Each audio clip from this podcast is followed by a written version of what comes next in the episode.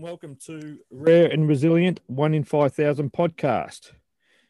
This week, we're doing a special podcast to celebrate World Continence Week. And in Australia, the Continence Foundation of Australia, which I am a part of the Consumer Advisory Committee, are having a promotion called Bins for Blokes. And what we're wanting to do is to promote getting sanitary incontinence bins in male toilets. For this reason, I'm speaking to Wes from Colorado in America, who is a 26 year old medical student who was born with IA, imperforate anus, and has to have deal with incontinence all his life. I think it's important that we talk to someone like Wes, who's had to go through university and schooling and all that, and how he's coped dealing with his incontinence and how important having a sanitary incontinence bin would have been when he was in school and university, etc., and in the hospitals now. So, welcome to the podcast, Wes. Greg, thank you so much for having me. I want to first and foremost say that what Greg is doing and just raising awareness for everything that we've all been through is amazing, and I'm just so grateful to be a part of of what he's doing. So I guess just kind of starting off and talking about my experience growing up with an IA and then dealing with incontinence. I remember having to go to our local supermarket and purchasing my own set of pads and and underwear liners because I was worried about leakages and drippages in in, in my underwear or my pants. And as a teenager growing up and doing that and a bit embarrassing because a part of me was always kind of worried that uh, I wasn't manly and that I had to buy these pads. You know, obviously looking back now, it was a very silly thought, but you know, with a teenage boy, what can you really, what can you really say to him? So, well, it's it's it's not silly because I I had the same feeling, I still had the same feeling when I have to go to the supermarket and go to the female sanitary pads section to buy them for myself, mate. So I can totally understand. Yes. So, well, well, thank you. Thank you for reaffirming that. Um, so yeah, I having that experience and then kind of just having those emotions, I I realized how how much it affected my um, my sort of self esteem and but nevertheless, I still coped with it as best I could. I had a very supportive friends and family who I could talk to and share this with. Uh, and they would help me out whenever I would have such tough situations or tough times where I wouldn't be able to go get these pads. So with that said, these sanitary bins that we're promoting, I would hope, I, I would think would, would be an amazing idea because it's just something that like I can maintain my privacy and my peace. How beneficial would it be to have them in the toilets just there, there, ready for you? Oh, it would have been so beneficial because sometimes you wouldn't even know what to do with these pads. Because especially when I think about some public restrooms where your only options are to either flush it down the toilet or kind of have to carry it or hide it in the hide it in a ball of toilet paper or yeah toilet paper and sneakily put it in the trash can once you leave your stall. Yes, so, yes, we've all had that experience, haven't we? Yes. So yeah, I, I think it would be majorly beneficial. And when you were going through the university uh, med school, which I imagine you still are, how did you cope with being in like in a dormitory or whatever situation? That would have been challenging. Yeah, it definitely was. I going through university uh, was a lot of sort of the same concerns because I'm in a place where I'm meeting a lot of new people having this very brand new experience that was very different from when I was younger. And, you know, obviously when you're trying to make friends, build connections, the last thing you'd want is for them to, to see you put on this pad or to see a soiled pad. Um, so it was definitely very difficult. And a lot of what I just said with trying to hide it, trying to keep it someplace where it wasn't seen was something that I had to think about a lot when I was growing up um, and even through university and currently I um, I'm as of right now I'm not dealing with any incontinence issues. So throughout medical school, it's actually I've, that's actually improved thanks to um, Dr. Bischoff. And so yeah, I've uh, I haven't had to deal with it currently. So is that due to having um, surgery, or have, or what? Yeah. Did, did, you have to have surgery to? Are you doing them alone, or or colostomy, or just on a bowel management program at the moment? Yeah, so I um, I currently have a colostomy um, because earlier this year I had a uh, I had a major GI bleed, unfortunately. Um, but um, yeah, because of the colostomy right now, it hasn't. It, has been a weird, weird sort of blessing in disguise kind of kind of ordeal. So um, yeah, I haven't. Ha- I've not had to to. I've had that colostomy and I have not had to deal with the incontinence. Oh, that must it must have changed your life having that, and it would have been a massive um, decision for you to make too. Yeah, it, it definitely was. I actually, um, so I had a colostomy when I was younger as well. So um, a lot of this was very familiar to me. The reason why you had to go back to the bag, do you want to just describe what happened?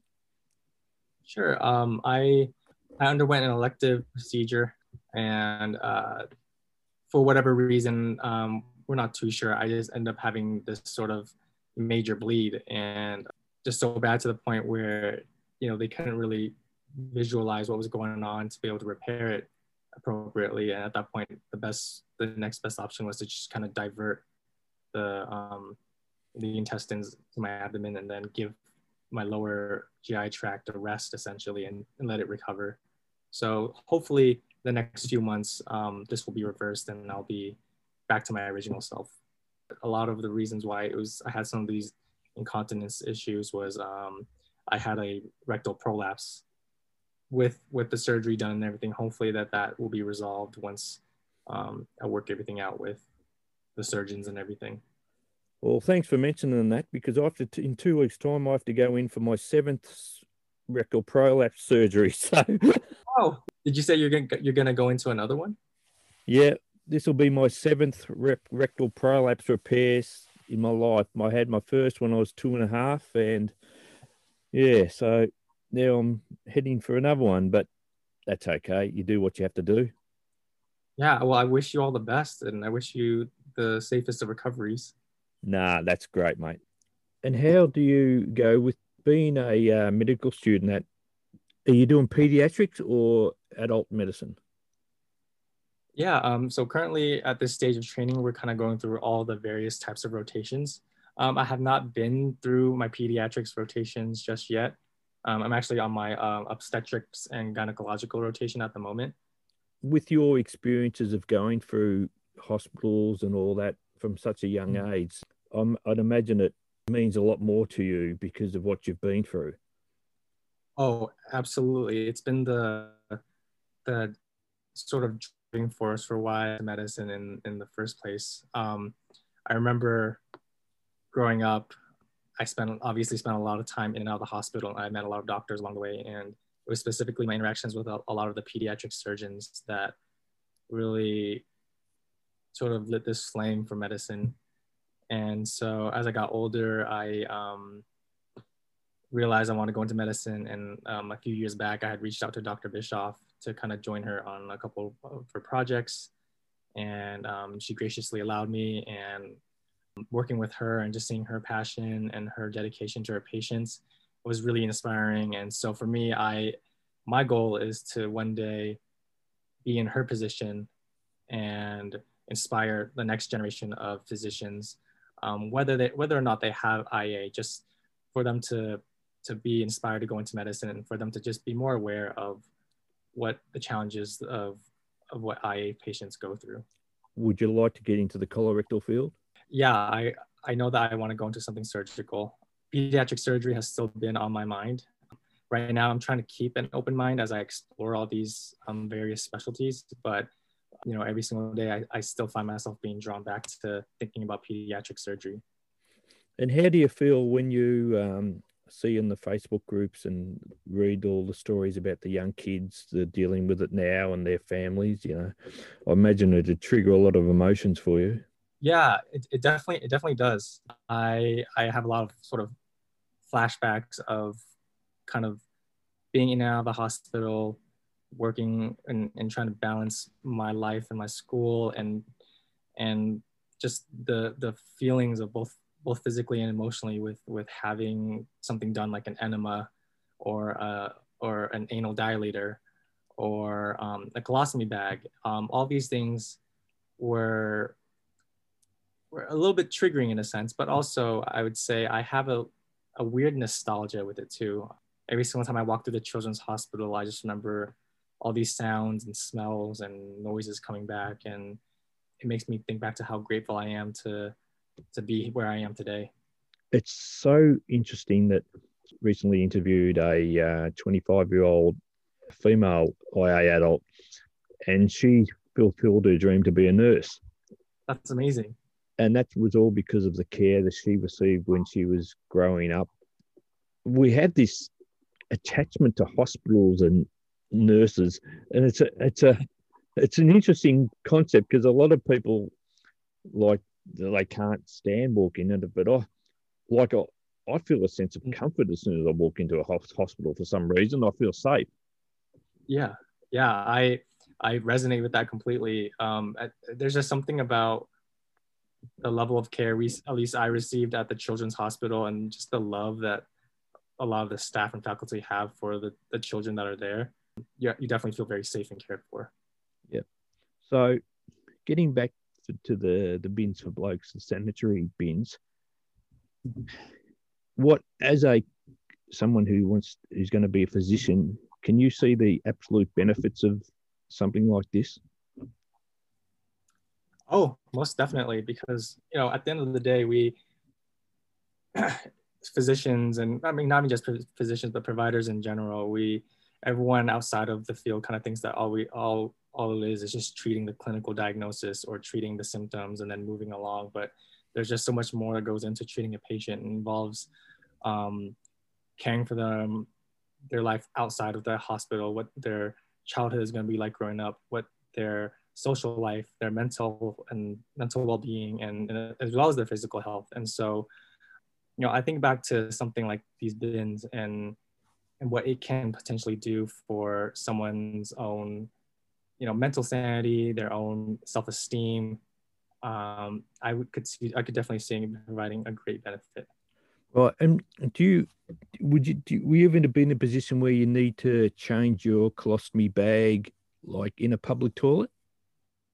Yes, I have once, and it was very difficult. Um, kind of just a nowhere to lie, b nowhere to dispose of it because you know you just, you have to be just so prepared. You know you have to have your your garbage bag carried with you. You have to have all the right tools to cut up the colostomy bag to your appropriate size, um, and it, it's definitely a hassle. Yeah, so it's it's it could not not only just be used for pads and all that, it can be used for bags and other items like that as well, couldn't it? Yes, it definitely could. Growing up, how did you cope emotionally through those early school years when when you realise that our toilet habits are a bit different to others and and for men especially like with girls they start their menstrual cycles early and all that so for, but for guys, like we just don't talk about below the waist or whatever. So, did you keep it private or did you share it? Yeah. Um, so it's kind of interesting. I feel like I had, uh, I was somewhere in the middle ish. Um, I remember growing up and um, a lot of my classmates knew I had something going on. They didn't know exactly what. Um, but they would oftentimes, whenever I change in the locker room, they would see my surgery scars.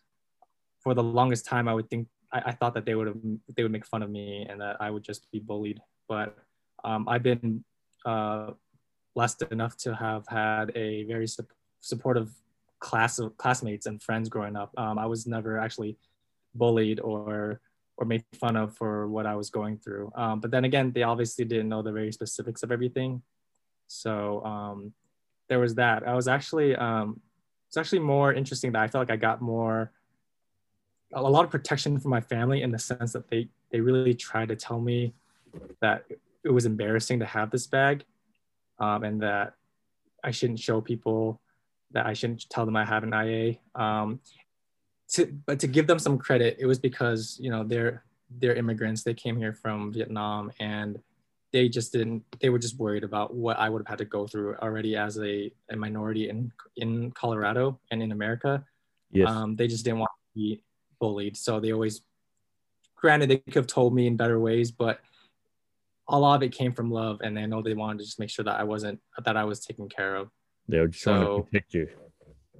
exactly exactly yeah it was a lot of it was done to save face to to make sure that i not only embarrassed myself i don't- not that i only didn't embarrass myself but also I, that i did not embarrass the family as well Uh, it's Yeah. something that a lot of people wouldn't even imagine to comprehend that. mm-hmm. At what age do you feel like you realize, well, okay, I have IA, my stomach's different to other kids and all that, and sort of like got to that acceptance level? oh man um I, I would say sorry yeah I, I would say i i probably didn't get to that point until i i got to college to be honest um, when i was around 18 Yep. and even then um, there's still some of like the incontinence issues and potential for future surgical interventions that was still in the back of my mind as well Do you talk openly about your IA now, or you just only if it comes up in conversation, if someone sees your bag or whatever? Because no yeah one, um because so many people have Uh. issues like Crohn's, colitis, irritable bowel, and all that that have to bowel cancers have to have the bags now. So it's not as such a taboo subject as it was years ago. yeah um, i would definitely say i talk about it pretty like pretty openly um, not obviously it's not something that comes up in every conversation but um, when it does i i'm very happy and very open to sharing about my experiences and what my medical background is because um, at this point i would say i'm very comfortable with what i've been through And is that because of the the profession you've decided to go for to? yeah i would i would say the profession i decided to go into because at the end of the day i just view it as as you know this is just a medical condition and everyone has some sort of medical condition so to me why does one have to be more secretive than the other um you know obviously we're at we're at different stages of our acceptance with this and it's totally okay to feel like you like you have to keep it a secret at this point for me um, i've learned enough about what I've been through and what other people have been through. And um, to me, it's nothing to be embarrassed about. But obviously, it was something that I had to build up over the years. And it was thanks to a lot of my friends and family that I was able to get to this point. You got to it a lot quicker than I did. It took me 52 years, mate. Greg, I mean, when, when, when reading your book, um, I, I, I was trying to just imagine what that would have been like to have had to go through what you go through as well. Because yes, we have this similar medical background, but sometimes our experiences just can just can be so vastly different. Yeah, and it's a different time as well, and generations. And one instance I'd like to talk about is I believe that the mental health component of children and adults born with IA has not been addressed anywhere near as much as it should be. So how did how do you have you coped from a mental health perspective all your life in different stages? Yeah, that's a that's a great question. Um, huh. While going through just school, I I you know reached a point where I had a lot of anxiety um, about uh, concerning just my own stress and and fears related to to school and, and my academics and my career as a physician.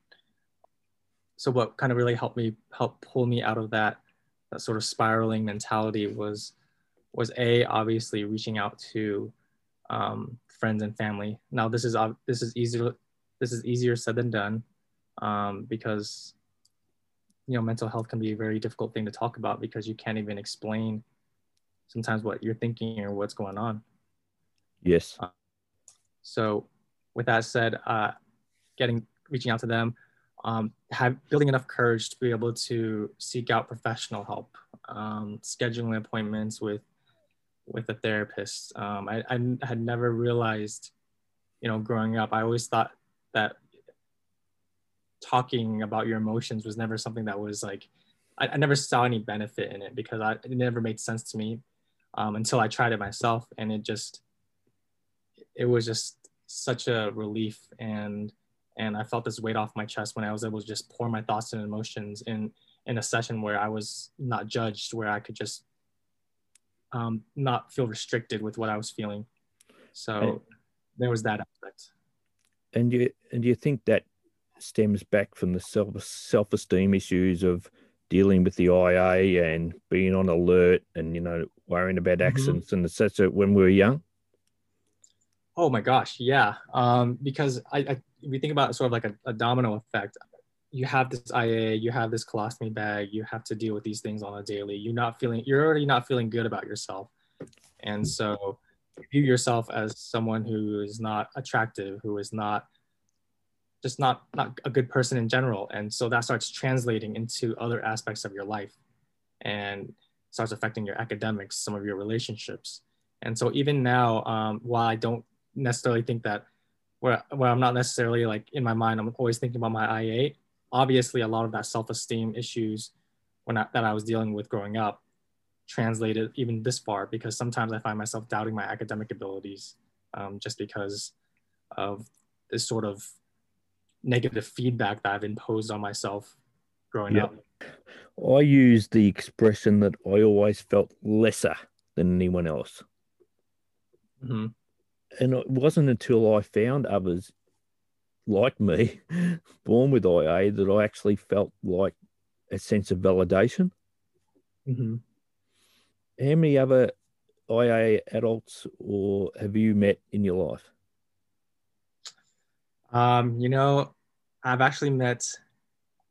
It's funny. I feel like I probably met some maybe when I was growing up, but I do not remember. But as of right now, I can remember zero IA adults that I've met. Well, up you can add you can add one to that because now you've met me. That's true. That's true. I met you, Greg, and you know I've I've had an opportunity to just be on the Facebook group and just see all the members and just read about their experiences and what they've been through, and it's just it, it honestly was so surprising to me. Yeah, how similar our experiences are, and how yeah, many so people there are. I that's one of the things we do with the adult group. We sort of like we bring everybody together and when I add anyone new, I always warn them that they might go through a flood of emotions when they. And how did you feel that first day when you were reading all the other stories in the adults and all that? Would how was how were um, those emotions? I, I would say I was very overwhelmed eh, because I, had wished I had known about or had had something like this growing up because you know when you're a kid and your only your interactions are with other, you know, quote unquote normal kids, you start to feel like, oh, am I the only one with this? And that just kind of sticks with you. And uh, you know, that granted, I never my family didn't really know much. They didn't have much English. They didn't really know much about resources outside of the hospital. So um, it was hard for them to even try to reach out to potential support groups had there been some back then. If you were giving advice to a five year old Wes right now about living with IA and what the future holds, what would you be saying to that little fella? Oh, oh man, I I would tell them don't let this hold you back. It's so easy to tell yourself that I can't I can't play this sport or that I can't go out and experience this this type of, of, of journey or or see or hang out with this type of person um, because because of what you're going through. But at the end of the day, you know, there's always a way for you to to work around it. There's a lot of resources and support out there. And as long as you find that, you, you'll be able to play anything. You'll be able to do anything. I think back to when I had my colostomy bag and I tried playing um, American football. Very, very aggressive sport. Family, my family's obviously constantly worried about me potentially in re-injuring something, but I I wanted to do it so bad, and so I reached out to everyone that I could saw what I could do to make sure that I kept myself safe and just went for it. That's great. Great advice. Great advice, Wes. And there's going to be so many parents and kids who will listen to this podcast and just feel hope and inspiration by what you're doing. And like you are, you really are inspiring to be able to go into the medical field and considering, you know, I can only imagine the challenges that you faced growing up, as you say, being from a minority with your parents, having to deal with imperforate anus, you know, it, it would have shocked them. So they must be very proud of you now.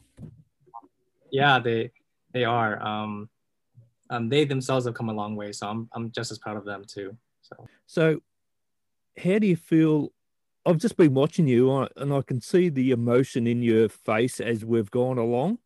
So how how do you feel about talking about this today?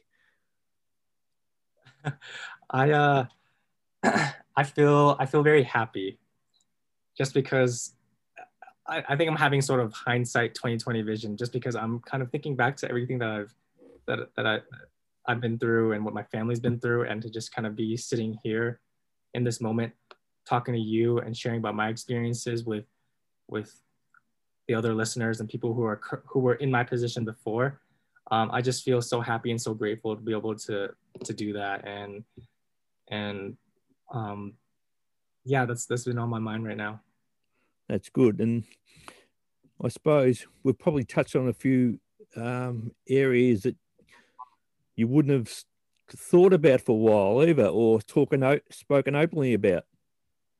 Uh huh. oh, yeah, definitely. Because you know, when every day when someone asks you, you know, what what you've what have you been through, when they see my colostomy bag, and I tell them an IA, but and then and then they ask what that is, and I kind of just explain to them, and then that's it. I've never really talked about like I haven't had much opportunity to talk about oh like what was that like growing up? What was the specifics of my my bathroom usage when I was growing up. You know, these these types of things that were just that we take for granted every every day. You know, going to be able to use the bathroom in a quote unquote normal way. You know, people never really have to think about that, but as IA patients, it was something that it's it's literally something that we think about every day. Yep. I can't thank you enough for being so open and transparent. And I want to say thank you to you for just giving me the opportunity to have a voice and for giving you know thousands of other people out there with a, to give them a voice. So I no, really appreciate it. It's my pleasure. Thanks again, Wes, for being so open and a part of our rare and resilient one in 5,000 podcast, focusing on the Bins for Blokes campaign for World Continence Week. And what you've been able to share has been so incredibly important, mate. So I can't thank you enough. Greg, thank you so much for having me. I I'm truly grateful to be here. It's been a pleasure, mate. Bye bye.